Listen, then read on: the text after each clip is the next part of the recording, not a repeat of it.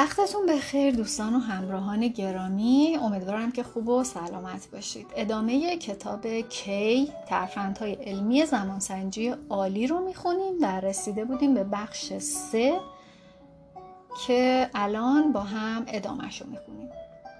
کاربردهای اثر شروع تازه مانند عوامل ایجاد آن هم شخصی و هم اجتماعی است. افرادی که شروع نامناسبی داشتند در یک شغل در یک پروژه مهم یا تلاش در بهبود سلامت می توانند این مسیر خود را با استفاده از یک نشانه زمانی برای شروع دوباره تغییر بدن. آنگونه که محققان وارتون می‌گویند مردم می توانند نقاط عطف استراتژیک را در تاریخ شخصی خود ایجاد کنند. به عنوان نمونه به ایزابل آلند رمانویس شیلیایی امریکایی نگاه کنید. او در 8 ژانویه 1981 برای پدر بزرگ مریض خود که در بستر مرگ بود نامه ای نوشت. این نامه بنیان نخستین رمان او به نام خانه ارواح شد. از آن زمان رمان‌های بعدی خود را در همین تاریخ شروع کرده است و هشتم ژانویه را به عنوان یک نقطه عطف زمانی برای شروع تازه پروژه های جدید خود به کار گرفته. دای میلکمن و ریس در تحقیق بعدی خود دریافتند که می توان با بخشی شخصی به یک روز عادی قدرت لازم برای فعال کردن شروعهای تازه را ایجاد کرد. برای مثال وقتی بیستم ماه مارس به عنوان شروع بهار تعیین شد این تاریخ شروع تازه کارآمدتر بود تا اینکه آن را صرفا سومین پنجشنبه ماه مارس بدانیم. برای شرکت کنندگان یهودی تحقیق آنها پنجم اکتبر به عنوان نخستین روز پس از یوم کیپور که مقدسترین روز در تاریخ تقویم ابریست بسیار انگیزه بخشتر از این بود که آن را 278 مین روز سال بدانند. شناسایی روزهایی که برای شخص معنادار است روز تولد یا سالگرد آشنایی با شریک زندگی می تواند یک شروع اشتباه را حذف بکند و به ما کمک کند تا دوباره شروع کنیم. سازمان ها نیز می توانند از این تکنیک بهره مند شوند. تحقیقات اخیر نشان می دهند که اثر شروع تازه در تیم ها قابل مشاهده است. فرض کنید فصل جدید در یک شرکت بد شروع شده باشد. برای جبران این وضعیت به جای اینکه صبر کنیم تا فصل جدید که تاریخ شروع تازه است از راه برسد رهبران می توانند یک تاریخ معناداری که زودتر می رسد را پیدا بکنند. شاید سالگرد شروع یک محصول اصلی که اشتباهات گذشته را در گذشته رها کند و به تیم کمک کند تا در مسیر مناسب قرار بگیرد. یا اینکه فرض کنید کارمندانی به صورت منظم پولی به حساب بازنشستگی خود باریز نمی کنند یا در کلاس های آموزشی مهم شرکت نمی کنند. ارسال یادآوری در تاریخ تولد در برابر ارسال همین ایمیل یادآوری در روز دیگر می تواند باعث شود تا دست به عمل بزنند. همچنین ریس دریافت که مصرف کنندگان نیز ممکن است در روزهایی که به عنوان شروع تازه دیده می شوند پذیرایی بیشتری در برابر پیام ها داشته باشند و اگر می خواهید مردم را تشویق کنید که غذای سالمتری بخورند کمپین دوشنبه های بدون گوشت بسیار تاثیر گذارتر از کمپینی است که پنجشنبه های گیاهی را توصیه می کند. روز اول سال جدید همیشه قدرت زیادی در رفتار ما داشته. ما تقویم را برق می‌زنیم و تمام آن مربع های خالی را در تقویم می‌بینیم و یک حساب جدید در زندگی خود باز می‌کنیم. اما معمولا این کار رو ناخواسته انجام میدیم و نسبت به مکانیسم های روانی پشت این موضوع آگاه نیستیم.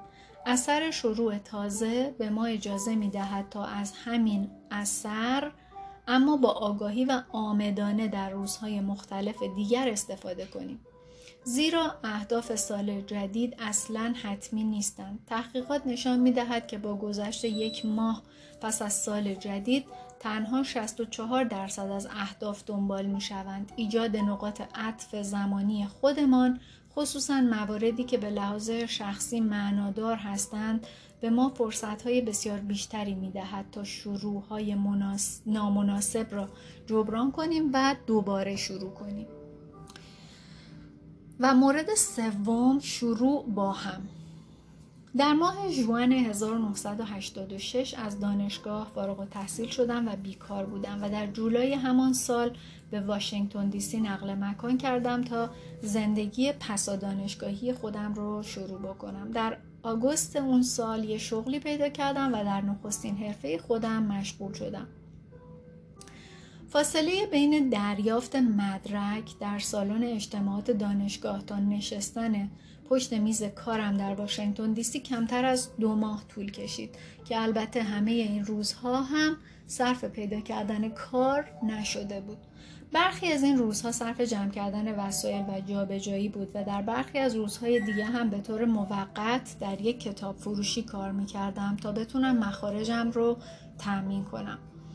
هرچند دوست دارم فکر کنم که کوتاه بودن فاصله بین فارغ و تحصیلی تا پیدا کردن کار به دلیل رزومه قوی و شخصیت گیرایی خودم بوده اما دلیل قانع کننده تر چیزیه که اکنون شما رو شگفت زده نمی‌کنه. زمان سنجی. من در دوران خوبی فارغ و تحصیل شدم. در سال 1986 ایالات متحده در حال عبور از یک رکود طولانی بود. نرخ بیکاری ملی در این سال 7 درصد بود. عدد قابل توجهی نیست اما نسبت به سال 1983 که نرخ بیکاری 10 درصد بود کاهش زیادی پیدا کرده بود و این موضوع به این معنا بود که نسبت به کسانی که چند سال پیش وارد بازار کار شده بودند پیدا کردن کار برای من بسیار ساده تر بود. موضوع زیاد پیچیده نیست نیازی نیست که مدرک اقتصاد داشته باشید تا بفهمید که پیدا کردن شغل در زمانی که نرخ بیکاری 7 درصده نسبت به زمانی که این نرخ 10 درصد ساده تره با این حال باید اقتصاددان خوبی باشید تا متوجه بشید که مزایای شروع کار در اقتصاد در حال رشد بسیار زیاد بود. لیسا کان اقتصاددان خوبیه. او با مطالعه افرادی مثل من اثر خودش رو در دنیای اقتصاد گذاشته. مردان سفید پوستی که در دهه 1980 از دانشگاه فارغ و تحصیل شدن خانم لیسا کان که در دانشکده مدیریت دانشگاه ییل یا ییل تدریس می کند داده های تحقیقات ملی وضع زندگی جوانان رو بررسی کرد که هر سال از مجموعه ای از جوانان امریکایی به عنوان نمونه پرسش هایی رو در مورد آموزش سلامت و شغل می‌پرسد. او از بین این داده ها مردان سفید پوستی را انتخاب کرد که بین سالهای 1979 تا 1989 فارغ و تحصیل شده بودند و اونها را در 20 سال زیر نظر گرفت. کشف بزرگ او این بود. زمانی که این مردان شغل خودشون رو شروع کردند به شدت بر اینکه کجا رفتند و تا چه فاصله سفر کردند تاثیر گذاشته. کسانی که در زمان اقتصاد ضعیف وارد بازار کار شدند در شروع حرفه خود نسبت به کسانی که در اقتصاد قوی وارد بازار کار شده بودند درآمد کمتری داشتند که جای تعجب نیست اما این ایراد اولیه از بین نرفت و این موضوع تا 20 سال بعد هم با اونها مونده بود او می نویسد فارغ و تحصیل شدن از دانشگاه در اقتصاد ضعیف تأثیر بلند مدت منفی روی درآمد دارد.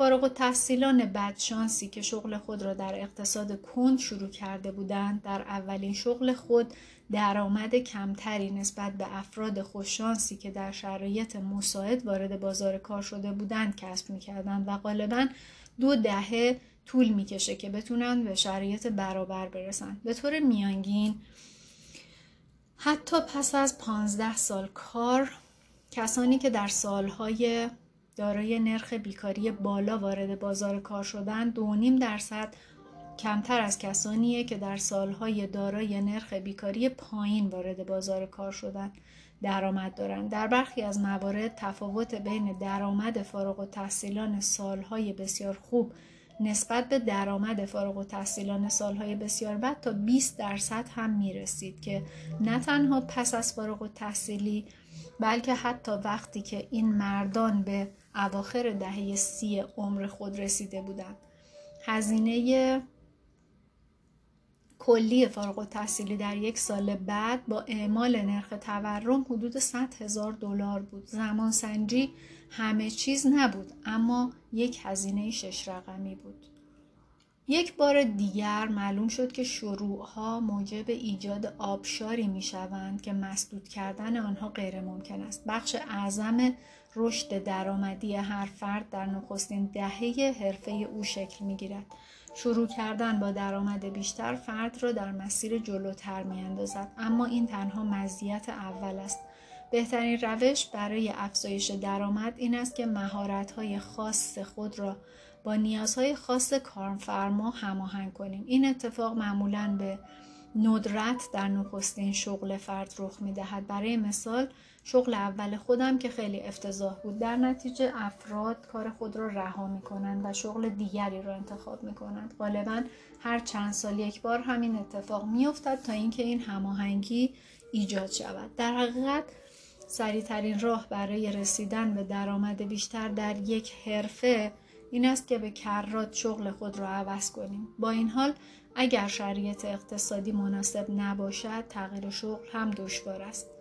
کارفرمایان استخدام نمی کنند و این بدان معناست که کسانی که در شرایط نامناسب اقتصادی وارد بازار کار می شوند غالبا در شغل خود که با مهارت های آنها هماهنگ نیست به مدت طولانی تری می مانند.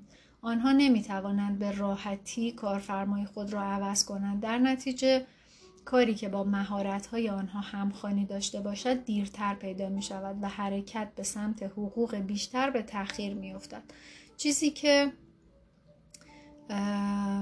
لیسا در بازار کار کشف کرد همان چیزی است که نظریه پردازان پیچیدگی و آشفتگی از بسیار پیشترها می دانستند. در سیستم های داینامیک شرایط ابتدایی تاثیر زیادی روی ساکنین این سیستم ها می‌گذارد. اقتصاددانان دیگری نیز نشان دادند که شروعها قدرت زیاد اما نامرئی در میزان درآمد افراد دارند. یک تحقیق در کانادا نشان داد که هزینه رکود برای فارغ التحصیلان جدید قابل ملاحظه و نابرابر است. فارغ و تحصیلان بدشانس تا ده سال از کاهش درآمد خود رنج خواهند برد که کارکنانی که کمترین مهارت را دارند بیشترین تاثیر را میپذیرند. ممکن است در نهایت این زخم درمان شود اما اثر آن باقی خواهد ماند. یک تحقیق که در سال 2017 انجام شده نشان داد که شرایط اقتصادی در ابتدای حرفه مدیران تاثیر طولانی مدتی روی رسیدن آنها به جایگاه مدیرعاملی دارد. فارغ و تحصیلی در رکود پیدا کردن نخستین شغل را دشوار می کند که این امر احتمال اینکه مدیران با انگیزه در شرکت های خصوصی کوچکتر مشغول به کار شوند و نه در شرکت های بزرگ سهامی عام را افزایش می دهد. یعنی آنها شروع به بالا رفتن از یک نردبان کوتاه می کنند. کسانی که حرفه خود را در دوران رکود شروع می کنند هم مدیرامل میشن اما مدیرامل شرکت های کوچیکتری میشن و از همکارای خودشون که در سالهای رونق اقتصادی فارغ و تحصیل شدن درآمد کمتری دارن. و این تحقیق نشون میده که فارغ و تحصیلان دوره دوره رکود سبک های مدیریتی محافظ کارانه تری دارند که شاید اثر شروع نامطمئن تر باشه. تحقیق از دانشجویان MBA دانشگاه استنفورد هم نشون میده که شرایط بازار سهام در زمان فارغ و تحصیلی آنها قدرت درآمدزایی این فارغ و تحصیلان رو شکل میده. این دو پدیده با سه پیوند به هم می‌رسند نخست احتمال اینکه دانشجویان در یک بازار رو به رشد وارد وال استریت شوند بیشتر است. در مقابل در بازارهای در حال افت درصد قابل توجهی از فارغ و تحصیلان گزینه های جایگزین را انتخاب می کنند مشاوره، کارآفرینی یا مؤسسات غیر انتفاعی. دوم کسانی که در وال استریت کار می‌کنن معمولا به کار خودشون در اونجا ادامه میدن سوم کار در شرکت های تأمین سرمایه و سایر مشاغل مالی معمولا درآمد بیشتری از سایر رشته ها داره در نتیجه کسی که در یک بازار رو به رشد فارغ و تحصیل میشه و وارد حوزه تأمین سرمایه میشه نسبت به حالتی که همین فرد در یک بازار در حال افول فارغ و تحصیل می‌شد یک تا پنج میلیون دلار بیشتر درآمد خواهد داشت. آگاهی از اینکه افت بازار سهام باعث میشه برخی از فارغ التحصیلان MBA دانشگاه های خاص به جای اینکه وارد شرکت های گلدمن ساکس یا موگان استنلی شوند وارد شرکت های مکنزی یا بین میشن و در نتیجه به جای اینکه شدیداً پولدار بشن فقط پولدار میشن خواب مرا به هم نمی‌زند. اما تاثیر شروع ها در گروه بسیار بزرگی از نیروی کار بسیار تکان دهنده است خصوصا از آنجا که داده های به دست آمده. از کسانی که در سالهای 2007 تا 2010 در زمان رکود بزرگ وارد بازار کار شدن خیلی ناگوار به نظر می‌رسه. کان و دو همکارش از دانشگاه ییل دریافتند که تاثیر منفی روی دانشجویانی که در سالهای 2010 تا 2011 فارغ التحصیل شده بودند دو برابر چیزی بود که بر اساس الگوهای پیشین انتظار داشتیم بانک فدرال رزرو نیویورک با نگاهی به این نشانه های اولیه هشدار داد که کسانی که حرفه خود را در بازار کار در چنین شرایط ضعیفی شروع می‌کنن شاید تا همیشه تحت تاثیر منفی این امر درآمد داشته باشند. این مشکل دشواریه. اگه میزان درآمد امروز شما تا حد زیادی وابسته به نرخ بیکاری روزی که کار خودتون رو شروع کردید باشه نه نرخ بیکاری کنونی دو استراتژی پیشین که در این فصل بیان شد یعنی شروع مناسب و شروع دوباره کافی نیست. و برخلاف زمان شروع مدرسه ما نمی‌تونیم این مشکل رو به صورت یک طرفه حل کنیم و همه رو وادار کنیم که شغل خودشون رو در, در یک اقتصاد پر رونق شروع کنن. همچنین به صورت انفرادی هم قابل حل نیست که برای ترمیم شروع کند افراد به اونها بگیم که در روز بعد از سالگرد تولدتون برید دنبال یه شغل جدید بگردید. در این گونه از مشکلات باید با هم شروع کنیم و دو راه حل هوشمندانه پیشین راهنمایی هایی رو فراهم می‌کنن. سالهای متمادی بیمارستانهای آموزشی ایالات متحده با پدیده روبرو بود که بهش می‌گفتن اثر جولای. در هر ماه جولای گروه جدیدی از فارغ و تحصیلان پزشکی حرفه خود را به عنوان پزشک شروع می کردن. اگرچه این زنان و مردان بیرون از کلاس درس تجربه ناچیزی داشتند اما بیمارستان های آموزشی غالبا مسئولیت های چشمگیری در درمان بیماران را به اونها محول می کردند. اونها از این طریق کار خود را یاد می گرفتند. تنها عیب این روی کرد این بود که بیماران از این آموزش حین کار آسیب می دیدند که ماه جولای بدترین ماه بود. در انگلستان این ماه دیرتره و با نام شفافتری خوانده می شود. پزشکان انگلیسی دوره, دوره ای را که دکترهای جدید شغل خود را شروع می کنند فصل کشتار آگوست می نامند. برای مثال تحقیقی که در مورد بیش از 25 سال از گواهی های فوت صادر شده در ایالات متحده انجام شد نشان می دهد که در شهرستان هایی که بیمارستان های آموزشی حضور دارد خطاهای پزشکی کشنده در ماه جولای 10 درصد افزایش دارد. در مقابل این افزایش در شهرستان هایی که بیمارستان های آموزشی ندارند دیده نمی شود تحقیقات دیگری که در مورد بیمارستان های آموزشی انجام شده نشان می دهد که بیماران در ماههای جولای و آگست نسبت به ماههای آوریل و می 18 درصد بیشتر در معرض مشکلات جراحی و 41 درصد بیشتر در معرض فوت در حین عمل قرار دارند.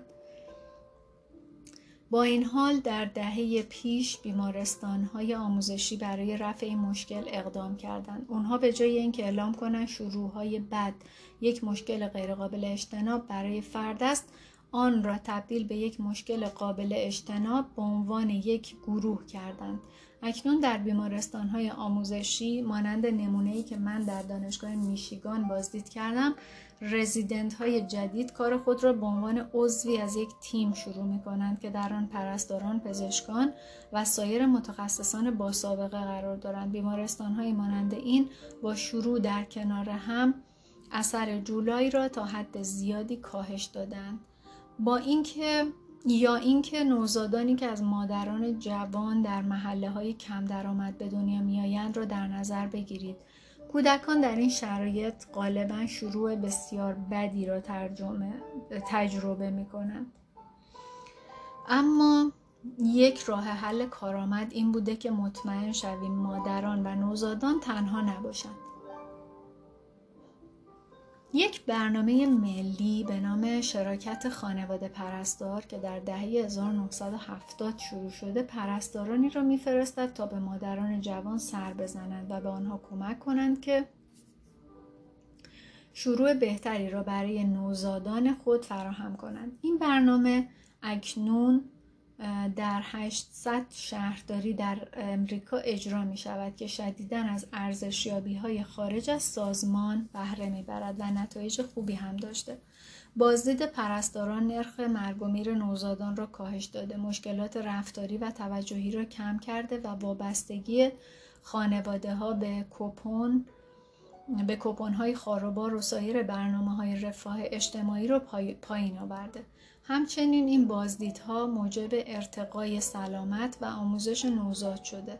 نرخ تغذیه از شیر مادر و واکسیناسیون را بهبود بخشیده و احتمال اینکه مادران دنبال شغل درآمدزایی بگردند و آن را حفظ کنند هم بالاتر رفته. خواه دلایل این برنامه اخلاقی باشد زیرا این برنامه جان افراد را نجات می‌دهد. یا مالی که این برنامه ها در بلند مدت موجب صرف های مالی دولت ها می شود اصل موضوع یک چیز است به جای اینکه افراد در معرض افراد در معرض خطر را وادار کنیم تا گیلیم خود را از آب بیرون بکشند اگر با هم شروع کنیم در نهایت به سود همه خواهد بود. ما می توانیم اصول مشابهی را در مورد مشکل افرادی که بدون اینکه تقصیری داشته باشند کار خود را در زمان نامناسبی شروع کردند اعمال کنیم. نمی توانیم این مسئله را نادیده بگیریم. موضوع فقط زمانسنجی بد است. کاری از دست کسی بر نمی آید. در عوض باید توجه کنیم که اگر افراد زیادی درآمد کمی داشته باشند و یا در پیشرفت خود دچار موانعی باشند همه ما تاثیر میپذیریم. مشتری کمتری برای چیزی که میفروشیم پیدا خواهد شد و یا پیامدهای محدود بودن فرصتها را به شکل مالیات بیشتر پرداخت خواهیم کرد. ممکن است یک راه حل این باشد که دولت ها و دانشگاه ها یک برنامه بخشش وام دانشجویی ایجاد کنند که وابسته به نرخ بیکاری باشد. اگر نرخ بیکاری بیش از 7.5 درصد باشد بخشی از وام دانشجویی افرادی که به تازگی فارغ و تحصیل شدن بخشیده شود و یا اگر نرخ بیکاری از حد مشخصی بالاتر رفت صندوق های دانشگاه یا فدرال هزینه مشاوران شغلی را پرداخت کنند تا فارغ و تحصیلان جدید را راهنمایی کنند که راه خود را در شرایط نامساعد جدید پیدا کنند درست مانند وقتی که دولت در مناطق سیل زده کیسه های شن و لشکری از مهندسان را پیاده می کند. که البته این اتفاق فقط در امریکا و کانادا میافته تو ایران از این خبرها نیست مگه مردم بنده خدا خودشون کاری بکنن در اینجا هدف این است که دریابیم که مشکلات زمانی آهسته به همان اندازه مسائب سریع چیستی اهمیت دارند و واکنش جمعی ما را میطلبند بیشتر ما چنین حس می کنیم که شروع ها اهمیت دارند. اکنون علم زمان سنجی نشان داده که شروع ها از آنچه که ما فکر می کردیم قدرتمندتر هستند. شروعها بسیار بیشتر از آنچه فکر می کنیم با ما میمانند. تاثیر آنها تا انتها باقی است. به همین دلیل است که وقتی در زندگی خود چالشی را برطرف می کنیم خواه کاهش کمی وزن یا کمک به فرزندان خود در یادگیری و یا اطمینان از اینکه همشهری های ما در باطلاق مشکلات فرو نروند باید واکنش های خود را متنوع کنیم. و کی را نیز در کنار چه قرار دهیم؟ با برخورداری از این علم می توانیم در شروع خوب بسیار بهتر عمل کنیم و در مدارس و فراتر از آن. آگاهی از اینکه ذهن ما چگونه زمان را در نظر می‌گیرد می‌تواند به ما کمک کند تا از نشانه های زمانی استفاده کنیم تا شروع های نامناسب را جبران کنیم و شروع تازه ای ایجاد کنیم و درک اینکه شروع های دشوار تا چه حد می توانند ناعادلانه و پایدار باشند می تواند کمک کند تا شروع های بیشتری را با هم شکل بدهیم. توجه کردن و اهمیت قائل شدن برای کی به اندازه چه مشکل را حل نمی کند اما برای شروع خوب است.